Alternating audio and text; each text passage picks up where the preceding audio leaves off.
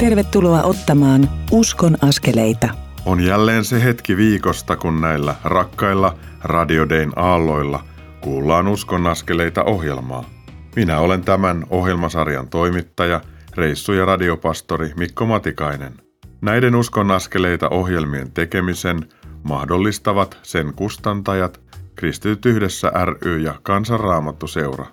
Lisätietoja saat osoitteista kry.fi ja kansanraamattuseura.fi. Minulla on ilo ilmoittaa, että tämä kuuntelemasi jakso on 200 ohjelmasarjan jakso. Olen tehnyt tätä ohjelmasarjaa vuoden 2017 alusta, eli viisi ja puoli vuotta. Olen oppinut ja saanut paljon. Ensi viikon ohjelma on viimeinen ennen kesällä lähetettäviä uusintoja. Syyskuun alussa teen vielä kaksi jaksoa, joihin tämä ohjelmasarja sitten päättyy, kun siirryn kansanraamattuseurasta medialähetys sanansaattajien kotimaan työn johtajan tehtäviin. Jatkan yhtenä Rukous Suomen puolesta ohjelman toimittajista tämänkin jälkeen. Totuttuun tapaan olen palastellut tämän noin tunnin kestävän ohjelman kolmeen osuuteen. Tänään tutustumme Anne Heikkilään. Hän toimii syksyllä toteutettavan valtakunnallisen mediamission Se löytyi rukouskoordinaattorina. Kohta kuulet Annen matkasta, sitten toisessa osuudessa puhumme siitä, mitä mediamission rukouskoordinaattorin tehtävä pitää sisällään, ja kolmannessa puhumme rukouksen vaikeudesta sekä Jumalan valtavasta armosta. Usein emme tule ajatelleeksi, että suurten tapahtumien taustalla on paljon ihmisiä, jotka mahdollistavat sen onnistumisen. Keskusteluni Annen kanssa sai minut ajattelemaan armolahjoja. Jumalan meille armosta, ei ansiosta antamia lahjoja. Ei laatikkoon laitettavaksi, vaan käyttöä varten. Ne eivät ole arvomerkkejä tai merkkejä hengellisen elämämme syvyydestä suhteessa toisiin ihmisiin. Armolahjasi ja persoonasi ovat työkaluja, joita Jeesus haluaa käyttää seurakunnan rakentamiseen tai sen korjaamiseen. Suurinta armoa ja iloa tuovaa on työkalulle se, että sitä käytetään ja että se saa kulua taitavan rakentajan käsissä. Jeesus on rakentaja ja me olemme hänen työkalujaan, joita hän rakastaa ja innostaa toimimaan kanssaan. Vuoden 1938 raamatun käännös ilmaisee ensimmäisen Pietarin kirjeen neljännen luvun ajatuksen näin. Palvelkaa toisianne, kukin sillä armolahjalla, minkä on saanut. Jumalan moninaisen armon hyvinä huoneen haltioina. Jos joku puhuu, puhukoon niin kuin Jumalan sanoja. Jos joku palvelee, palvelkoon sen voiman mukaan, minkä Jumala antaa, että Jumala tulisi kaikessa kirkastetuksi Jeesuksen Kristuksen kautta. Hänen on kunnia ja valta aina ja ikuisesti. Aamen. Uskon askeleiden edellisessä jaksossa kuulimme tuokiokuvat Kristiina Nordmanin Harjavallassa pitämästä l viikonlopusta – Virpi Nyman jututti lähetysyhdistys Kylväjän pakolaisasiantuntijaa Tanelis Kyttää pakolaisuudesta ja pakolaistyöstä yleensä. Hän avasi myös Kylväjän Ateenassa tekemää tärkeää työtä. Virpi ehti jututtaa myös Pia-Liina Helmistä, aivojen tarpeesta levätä sekä keinoista rentoutua ja olla Jumalan läsnäolossa. Tuon edellisen tai muita Aiemmin lähetettyjä Uskon askeleita ohjelmasarjan jaksoja voit kuunnella Day Plus nettisivun tai mobiilisovelluksen kautta. Osoitteesta radioday.fi kautta ohjelmat kautta uskon-askeleita löydät ohjelmalistauksen jaksoselitteineen pidemmältä ajalta. Nyt siirrymme kuuntelemaan Anne Heikkilän tarinaa. Uskon askeleita. Me ollaan Radio Dayn studiolla Anne Heikkilän kanssa. Sydämellisesti tervetuloa Uskonaskeleita ohjelmaan. Kiitos. Mä oon Anne kutsunut sut tähän Uskonaskeleita ohjelmaan sen tähden, että sä oot valtakunnallisen mediamission rukouskoordinaattori. Miltä tuntuu olla tällaisessa tehtävässä? No, reellisesti sanottuna tunnen itseni aika pieneksi ennen haastattelua sulle kerroinkin, niin mä oon vähän tähän tupsahtanut sillä että en tätä ihan itse valinnut, mutta joo, siis ihan mahtava tehtävä ja hienoa olla mukana tämmöisessä. Kuulijat ei tunne sua kovinkaan paljon, niin mä haluaisin kysyä Anne, että millaiset taustat sulla on? Mistä sä oot lähtöisin? mulla, jos voi sanoa, on semmoinen aika tavallinen suomalainen perhe, että ei uskova perhe, ei juurikaan käyty kirkossa, ehkä tyyliin nämä häät ja hautajaiset ja kerran käyty joulukirkossa.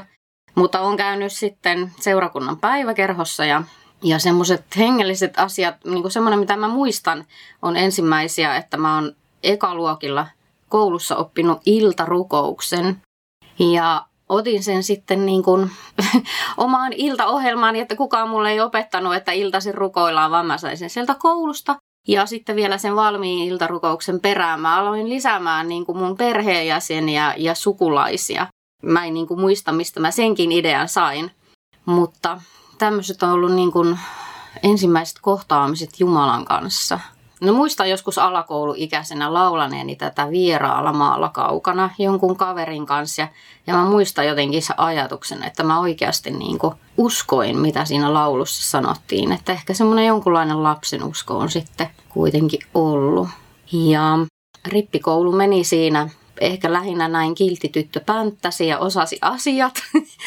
Mutta sitten rippikoulun jälkeen menin semmoiseen seurakunnan lauluryhmään ja siellä tutustuin nuoriso-ohjaajaan ja siitä oli se apu, että kun menin lukioon, niin mulla sitten rupesi olemaan semmoisia ahdistavia ajatuksia ja pelkoja, joista en voinut kuvitella, että esimerkiksi vanhemmilleni puhun, niin soitin sitten tälle nuoriso-ohjaajalle ja kävin hänen kanssa juttelemassa ja hän opetti sitten mua rukoilemaan ja kehotti lukemaan raamattua ja sitten meni myös mukaan niin kuin seurakunnan nuorten iltoihin, että siitä sitten pikkuhiljaa sillä alkoi mun kasvu jotenkin lähemmäs Jumalaa. Ja niiltä ajoilta semmoisia tosi konkreettisia kokemuksia niin kuin Jumalasta oli just kun mulla oli näitä niin kuin ahdistavia olotiloja, niin silloin kun mä sitten luin raamattua ja rukoilin, niin mulla on semmoinen kokemus, että ihan niin kuin semmoinen suojakupu olisi tullut niin kuin mun päälle ja että mulla oli siellä sisällä niin kuin rauha. Että se oli jotenkin semmoinen vahva kokemus, että Jumala on. Aika jännä, kun sä kerrot, että sulla on tausta, jossa kotona ei ole paljon puhuttu asioista, mutta sulla on ollut opettaja, joka on opettanut iltarukouksen ja se on jäänyt sulle niin kuin elämään tavaksi tai semmoiseksi illan rauhoittumiseksi. Sitten sä oot laittanut sinne omin sanoin sun sukulaisia, läheisiä. Mm-hmm. Ja sitten kun sä oot kohdannut lukioijassa niitä hankalia asioita, ajatuksia tai elämähaasteita, niin sitten sä oot saanut nuorisohjaajan kautta Jumalan rohkaisun ja kehotuksen tarttua sanaa ja se on suojellut sua. Kyllä. Ja sitten tuli mieleen mun kokemus niin kuin jotenkin semmoista konkreettisesta Jumalan läsnäolosta, niin mä tarvin sitä sitten siinä kohtaan, koska mun vanhemmathan sitten alkoi hyvin voimakkaasti niin kuin vastustamaan sitä, että mä käyn seurakunnassa. Heitä häiritsi se ajatus, että mä oon uskova. Tai heillä oli semmoinen niin kuin vähän vääristynyt käsitys, mitä se usko on ja mitä seurakunnassa on. Mä luulen, että mä tarvin sitä niin kuin vahvaa kokemusta siitä, että Jumala on totta, että mä niin kuin pidin kiinni siitä. Koin kyllä kotona, mulla on kaksi veljää, mä koin olevani niin kuin tosi yksin niinä aikoina. Mites lukion jälkeen sitten, miten sua on kuljetettu siitä eteenpäin? Sitten siinä on ollut opiskelut ja ehkä mun kokemus jotenkin Jumalan johdatuksesta, sitä on varmaan aina sitten rukoillut. Mulla oli kyllä semmoinen niin pelko ihan sieltä nuoresta asti jotenkin, että jos Jumalalle jättää niin kuin kaikki langat omassa elämässä, että mihin Jumala vie, apua mä joudun Siperian lähetystyöhön tai jotain, se oli mun se kauhukuva. Niin, että oli jotenkin tarve säilyttää ne omat unelmat ja niin kuin ajatukset, mutta silti mä rukoilin niin kuin johdatusta. Ja kyllä mä koen, että niin kuin just opiskelupaikka ja monityöpaikka ja missä mä olen asunut, niin on ollut kyllä ihan selvästi johdatusta ja sitä on tosiaan aina pyytänyt. Mutta Siperiaan ei ole tarvinnut lähteä. Mun ei ole vielä tarvinnut mennä Siperiaan, mutta nyt mä olen työpaikassa, jossa on kyllä näitä Siper- Siperian lähettäjä. Missä sä oot nyt töissä? No mä olin IRR-TVllä, on semmoisessa työkokeilussa, niin mä olen siellä vaan huvittuneena katsonut niitä työpaikan seiniä, kun ne on täynnä Venäjä-kuvia, että mä en joutunut Siperiaan, mutta olen siellä nyt. Ja kuulen paljon venäjän kieltä ympärilläni. Jostain ymmärrä kyllä pätkääkään. Joo, mutta tiedät, että se on se yksi Jumalan rakastama kieli tässä maailmassa, jota paljon puhutaan. Ja saat olla siellä rukoilemassa ja siunaamassa myös, että Venäjällä asiat vois mennä parempaan suuntaan ja voisi Aivan. Ukrainan sotakin loppua. Mitä sä oot opiskellut lukion jälkeen? Mihin sä oot mennyt siitä? Mä opiskelin sosionomiksi ja suuntauduin niin kuin lasten ja nuorten kasvatukseen. Että koen, että sekin oli ihan niin kuin Jumalan johdatusta, että aika niin kuin summissa. Mä en ollut päässyt niihin paikkoihin, mihin mä niin kuin hain. Ja sitten kun mä olin ensimmäisiä päiviä opiskelemassa, mä tajusin heti niin kuin jotenkin, että tämä on niin kuin se mun juttuni. Että niiltä tiimoilta on sitten aloittanut työelämäni lasten parissa, eli päiväkodissa ja, ja olin sitten lastenkodissa useamman vuoden. Eli sä oot nähnyt sitä, että miten rikkinäistä voi lapsen elämä olla pienestä pitäen. Kyllä. Sitä näki kyllä siellä. Miten sun oma matka, että onko sulla perhettä? Mulla ei ole perhettä. Olen sinkku. Sekin oli niitä asioita, se oli minun haaveissa, mutta Jumala näköjään sitten suunnitteli toisin. Hmm. Sillä mennään, mitä johdatetaan. Kyllä. Onko sulla tuossa sulla muistiinpanoja, niin onko sulla jotain tärkeää, mitä sä et ole vielä sanonut?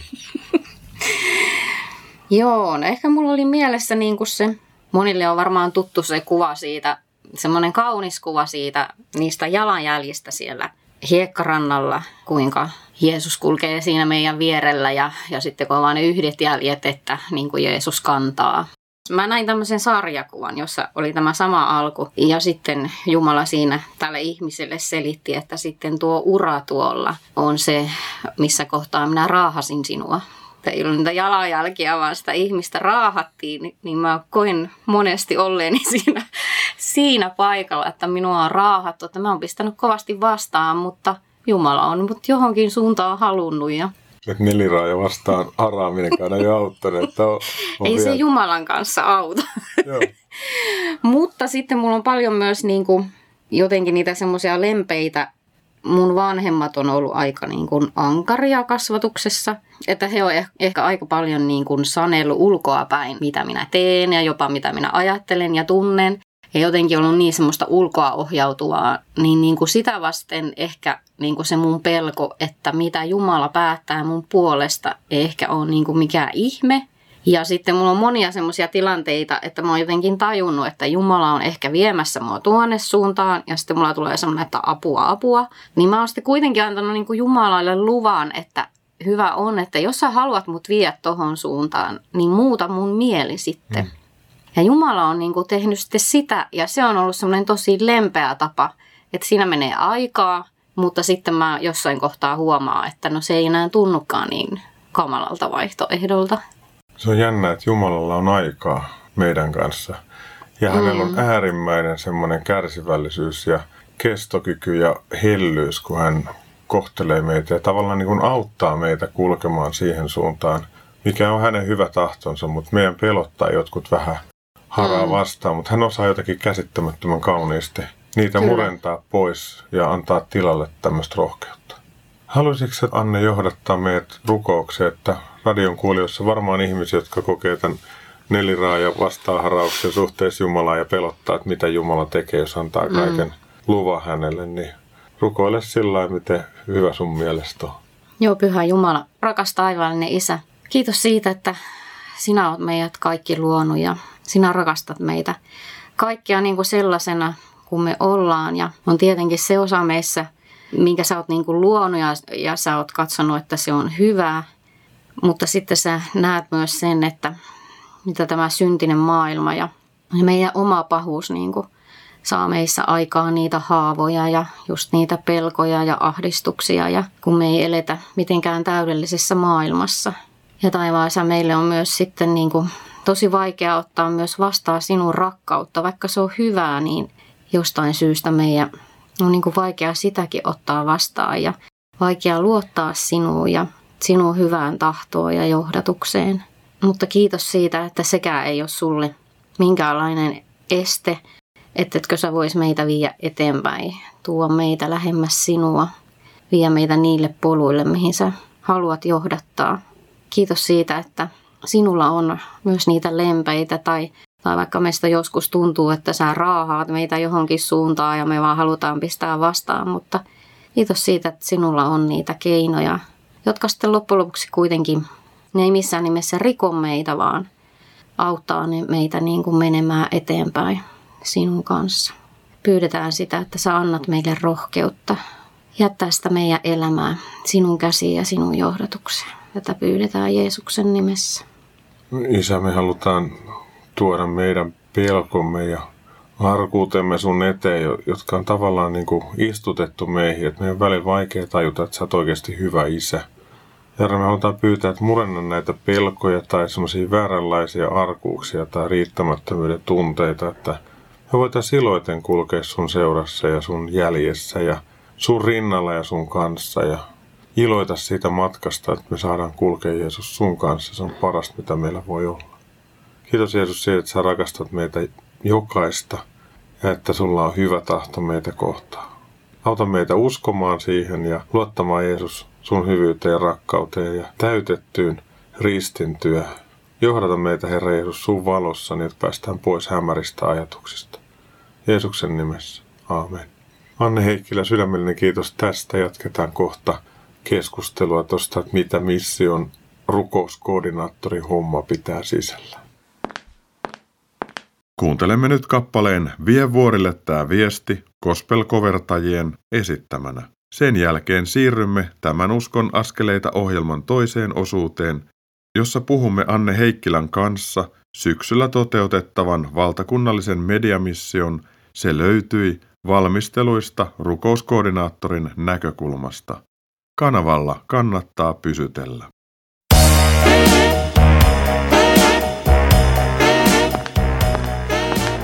Kuuntelet Uskon askeleita ohjelman tallennetta, joka ei tekijän oikeudellisista syistä sisällä ohjelmassa soitettua musiikkia. Nyt siirrymme ohjelman toisen osuuden pariin. Kuuntelet Uskon askeleita ohjelmaa, jonka tuottavat Kristityt yhdessä ry ja Kansanraamattu seura. Lisätietoa löydät osoitteista kry.fi ja kansanraamattuseura.fi. Tervetuloa tämän 200. Uskon askeleita ohjelman toisen osuuden pariin. Minä olen reissu- ja mediapastori Mikko Matikainen. Hetki sitten kuulimme Anne Heikkilän kertovan omasta matkastaan ja uskostaan. Nyt hän avaa meille, millaisia tehtäviä hänellä on, kun hän koordinoi mediamissioon liittyvää ja sitä tukevaa rukoustyötä. Uskon askeleita. Anne Heikkilä kuulti hetki sitten siitä, että millaista tarinaa sulla ja millaista taustaa sulla on. Tuli esille, että sä oot nyt tämän valtakunnallisen mediamission 2022, joka toteutetaan syyskuun puolivälistä lokakuun puoliväliin. Eli tämä se löytyi missio. Ja sä oot sen rukouskoordinaattori. Mitä toi tehtävä pitää sisällään? Ihan näin konkreettisesti pidän yllä niin kuin sähköpostilistoja, Eli lähdetään pari viikon välein missiosta tulee aina niin kuin ajankohtaisia rukousaiheita, eli ne vaihtuu sitten aina ja rukoillaan aina sillä hetkellä asioita, jotka nyt toivotaan, että ne järjestyisi. Niin ja seurakuntiin lähetetään myös näitä rukouskirjeitä ja, ja rukousaiheita powerpointeineen, joita sitten seurakunnat voi käyttää niin kuin omissa rukousilloissaan ja rukouspiireissään ja kaikkialla, missä mission puolesta rukoillaan. Lähetät siis mission näitä rukoustiedotteita seurakuntiin, mutta myös PowerPointteja, että niitä pystytään käyttämään näissä seurakuntien rukoustilanteissa. Mitäs muuta siihen sun tehtävään kuuluu? No sitten somessa meillä on myös nämä rukousaiheet esillä, että sinne tee jonkun verran postauksia. Ja sitten koitan keräillä seurakunnilta noita, just näitä rukoustapahtumia mission nettisivuille, eli missio2022.fi.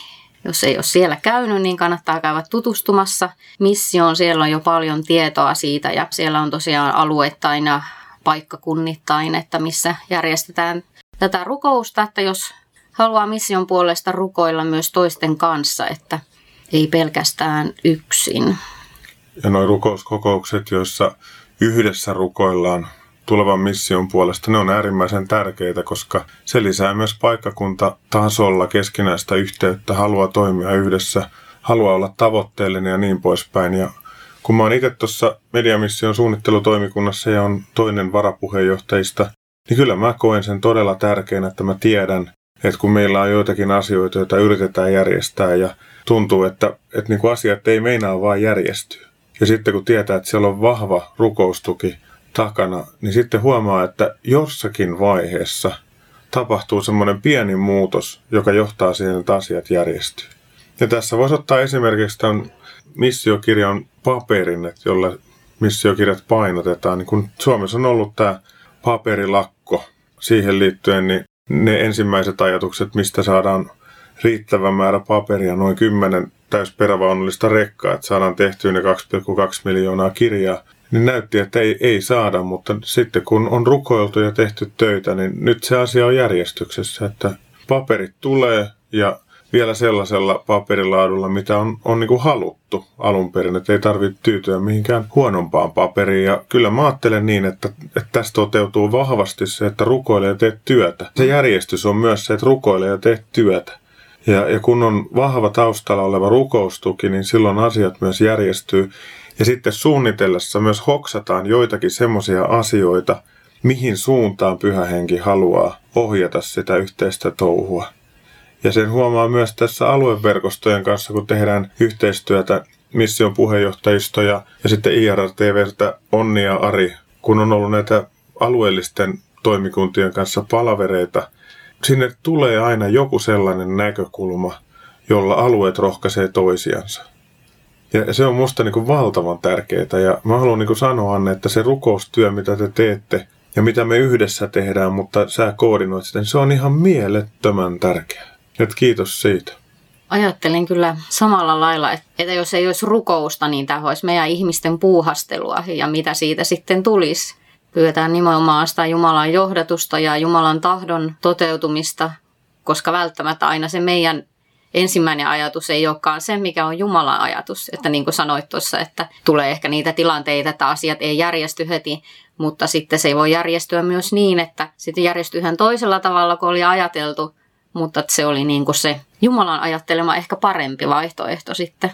Ja sitten mä ajattelen ihan rehellisesti myös niin, että joskus kun tehdään tämmöistä todella tärkeää hengellistä palvelutehtävää, niin siinä on myös toi sielunvihollinen ja siihen liittyvät niin kuin voimat ja vallat ei oikein tykkää siitä, niin sitten siinä on mm. joskus semmoista ihan hengellistä kamppailua. Aivan. Se ei onnistu sen voittaminen sillä, että tehdään niin kuin hyvin ja tehokkaasti ja vielä tehokkaammin työtä, vaan se onnistuu silloin, kun niin kuin Jumalan sanaan turvataan ja pyydetään, että pyhä henki tulee kirkastamaan Kristusta ja avaamaan ne padot, joita me ei edes fyysisillä silmillä nähdä, mutta me tiedostetaan, mm. että joku tökkii vastaan.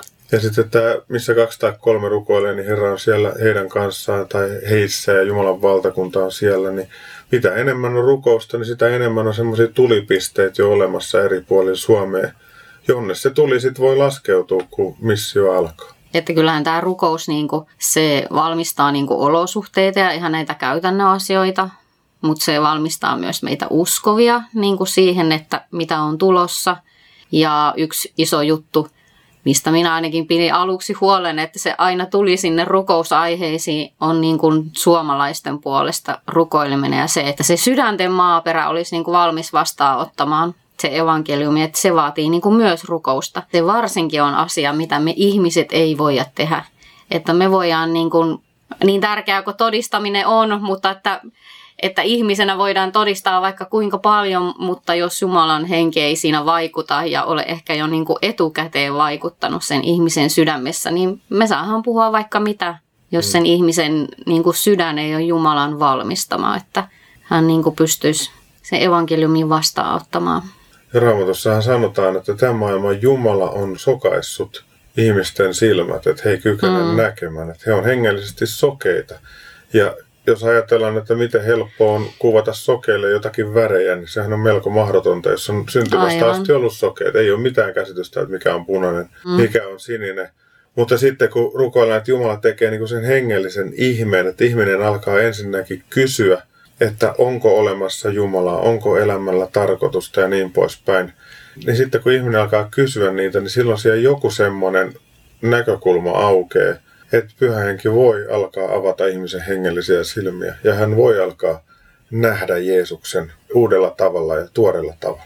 Ja mä jotenkin ajattelen, niin kuin hyvin Anne sanoit, että Jumala valmistaa, Jumalan henki voi valmistaa ihmisen sydämen maaperä. Ja tämä on se, mitä ajattelen, mihin haluan haastaa sua kuulia. Että rupee rukoileen sun omaisten puolesta, sun naapureiden puolesta, salasiunaa heitä ihan sumeilematta työkavereiden puolesta ja pyydä, että Jumala tekee sitä salattua työtänsä, että kun mediamissio alkaa, on syyskuun puolessa välissä, ja viestit rävähtää sanomalehtien etusivuille ja erilaisissa kaupallisissa TV- ja radiokanavissa ja somessa alkaa pyöriä nämä näkökulmat, että ihmisillä olisi jo semmoinen niin jano, ja kun Ukrainan sota on ollut ja on eletty korona-aikaa, niin ihmiset on jotenkin niin kuin ravisteltuja. Vai mitä sä ajattelet, Anne, tästä? No kyllä ajattelen ihan samoin, että kyllä tässä on pari vuoden aikana niin kuin miettinyt sitä, että on kumma, jos niin kuin eletään niin, kuin niin kummallista aikaa tai niin erilaista, mihin me ollaan niin kuin totuttu, että on ihme, jos ei tämä niin kuin ravistele suomalaisia ja just niin kuin sitä, että missä niin kuin mun turva oikeasti on ja, ja onko niin kuin rauha silti sydämessä, vaikka ympärillä riehuu sota ja taudit. Että uskovana saa sillä niin olla rauhassa kyllä. Ja yksi osa mission valmistautumista ja mission aikaista toimintaa on myös se, että tartutaan siihen rukoille ja teet työtä. Niin jotenkin ajattelen, että rukoile ja näe ne lähimmäiset, jotka kokee yksinäisyyttä ja potee jotakin ahdistusta, että me voitaisiin nähdä ja lievittää sitä hätää ja yksinäisyyttä. Että korona-aika on eristänyt meidän vanhempaa väestöä todella paljon. Mm, ne on joutunut elämään kyllä. eristyksissä. Yksi, vailla hengellisiä virikkeitä ja ei kaikki ole osannut käyttää jotakin verkkokokousvälineitä mm. tai osannut tulla striimattujen messujen tai jumalanpalvelusten äärelle. Se on paljon porukkaa, jotka kaipaa sitä lähikontaktia nyt. Kyllä, sitä on varmasti paljon. Ja on ihmisiä, jotka kaipaa sitä, että joku tulee rinnalle juttelemaan ja on valmis rukoilemaan hänen kanssaan. Kyllä, me harvoin uskalletaan tarjota sitä rukouksen mahdollisuutta, mutta ehkä toivottavasti me usko, uskovat niin kuin rohkaistuttaisiin siihen, että mm. voitaisiin kysyä sitä, että voinko rukoilla sun puolesta. Niin, tai että kun ihminen kertoo jostain omasta tarpeestaan, kivustansa tai pelosta, niin voihan se hänelle sanoa, että se mitä kerrot, niin alkaa rukoiluttaa mua, että saisinko lyhyesti rukoilla sun puolesta – vaikka 20 sekunnin rukouksia. Sitten kun Jumala ei ole tyhmä, niin se tietää ihan oikeasti, että missä se ihminen menee. Että ei meidän tarvitse Jumalalle rautalangasta vääntää sitä, että missä se ihminen menee. Mikä se hätä on, vaan me voidaan sanoa, että Herra, me ollaan juteltu tässä, sä tiedät tämän asian, että anna sun apus tälle ystävälle. Ja kiitos Herra siitä, että sä kuulet Jeesuksen nimessä. Me saadaan rukoilla Jeesuksen nimessä ystävän puolesta. Ja pyhä voi silloin tehdä ihan mitä vaan. Ja me luullaan, että ihmiset ei halua ottaa vastaan rukousta, kun me ei koskaan kysytä. Mutta mitä niin. suurempi hätä ihmisellä on, tai ahdistus tai kaipaus, ja kun siinä ei ole muita, niin kyllä ihminen sanoo niin kuin varmasti vähintään 90 prosenttisesti, että, että rukoile vaan. Ehkä heillä on vielä suurempi kynnys niin kuin tulla kysymään rukousta, kuin mitä meillä on se kynnys niin kuin tarjota sitä, että meidän pitäisi olla niin kuin rohkeampia sitten kuitenkin ja loppupeleissä, mitä, mitä me Anne menetettäisiin siinä, että me tultaisiin toisen ihmisen luokse ja sanottaisiin, että se mitä sä kerrot, niin se koskettaa mua ja mua rukoiluttaa. Jos ihminen mm. sanoo, että no sitten hän rukoiluttaa, että en mä halua rukoilla, mm. niin, niin mitä mä oon hävinnyt siinä? En yhtään mitään. Niin, ja sitten sä voit kuitenkin salaa rukoilla hänen Nimenomaan. puolestaan. Salasiunaaminen on äärimmäisen tärkeä juttu. Aivan, että hän ei jää siitä kuitenkaan osattomaksi, vaikka ei halua sitä niin kuin siinä kuulla. Yksi ihminen sanoi kerran, kun vedin Luukas valmennusta, että onko se vähän epärehellistä, että tota, jos ihminen sanoo, että ei saa rukoilla hänen puolestaan ja sitten kuitenkin niin kuin salasiunaa ja muuta, niin mä sitten vaan sanoin, että on se epäreilu tai ei, niin en mä voi sille mitään, että kun Jumalan rakkaus on koskettanut mua ja mun kroppaa ja mun olemusta, niin mä haluan se toiselle parasta. Jos mä ajattelen mm. hänen puolestaan hyvää, niin on se epärehellistä tai ei, niin kyllä mä sanon, että mä oon mieluummin syyllinen siinä asiassa kuin jossain muussa asiassa. Mutta eiköhän Jumalakin niin kuin siunaa ja rakasta meitä niin kuin kaikkia, halusi ihminen sitä tai ei. Niin onko tässä nyt kauheasti eroa? Niin, ja kun Jumala ei tee virheitä ja Jumala ei ole syntinen, vaan että hän on pyhä, niin jos hän tekee tällä tavalla. Ja sitten niin. meillä on vielä kehotus, että meidän pitäisi olla Jumalan kaltaisia, eikö niin? Niin tulla, tulla Kristuksen kaltaisiksi. Jos hän sumeilematta rakastaa ihmistä, vaikka ihminen pistää hanttiin, niin eikö se aika hyvä liittyä tähän rakkauden rintamaan? Kyllä, ehdottomasti. Johtaisiko se Hanna meitä rukoilemaan niin, että, että me ruvettaisiin tämmöiseksi salasiunaaviksi ja tultaisiin vähän niin kuin Jumalan kaltaiseksi tässä ja uskallettaisiin vielä tarjota sitä rukousta ihan ääneenkin asti? Joo, kiitos Jeesus, että saahan tulla sun eteen ja, ja tulla ehkä vähän, tai itsellä tulee ainakin mieleen, että vähän huonona sinun seuraajina ja epävarmoina ja ei niin rohkeina. Jeesus, sä näet sen, sen pelon ja arkuuden, mikä meillä monella uskovalla on. Todistaa siitä omasta uskosta, kertoa siitä, no erityisesti meidän läheisille se voi olla vielä vaikeampaa kuin, kuin sitten vähän vieraammalle ihmiselle. Mutta Jeesus auta meitä jotenkin tätäkin asiaa näkemään uudella tavalla ja mitä hienoa me voidaan olla tarjoamassa niille meidän läheisille ja työkavereille ja opiskelukavereille ja ketä me milloinkin kohdataan. Niin kun me kohdataan ihmisiä, niin auta meitä ensin niin kuin kuuntelemaan heitä ja kohtaamaan heitä. Ja just, että ja sitten, että uskallettaisiin tarjota sitä, sitä rukousta, kun me kuullaan, että mitkä on sen ihmisen ehkä ne kipupisteet, niin uskallettaisiin sitten tarjota sitä, että, että voisin kun rukoilla sun puolesta ja vie ne niin kuin Jeesus sinulle tiettäväksi. Ja vaikka sitten joka tilanteessa se ei ole mahdollista ja kun tässä puhuttiin myös näitä niin kuin tilanteiden valmistamisesta, että me just niin kuin etukäteen myös rukoiltaisiin näin meidän lä- läheisten ja naapureiden ja muiden puolesta, että sitten ne vois ne meidän todistamisen tilanteet niin kuin tulla sillä luonnollisesti, eikä niitä sillä niin jotenkin väkisellä vääntää. Että sinä varmaan mielellään annat sitten semmoisia tilanteita, joissa se tapahtuu jotenkin tosi luonnollisesti ihan hups, että itsekään huomaamme, että voidaan Jeesus susta jotain kertoa. No Herra, mä haluan vain ylistää sua siitä, että sulle ei ole hyviä rukoilijoita, eikä sulla ole hyviä rohkeita kristittyjä, mutta sulla on meidät. Herra, mä ylistän ja kiitän siitä, että sä oot luonut meidät, sä haluat käyttää meitä jokaista just meidän persoonaan sopivalla tavalla ja haluat hurvitella meidän kanssa ja viedä meitä välillä vähän epämukavuusalueelle ja hämmennyksen tilaa, mutta niissä tilanteissa, Herra, sä teet myös mitä sä haluat ja sä teet läpimurtoja ja Herra, me kumarretaan, kiitetään ja ylistetään Jeesus sua, että kun sä oot vaan niin hyvä, että se näkyy myös meistä sun rakkaista kömpelöistä kristityistä.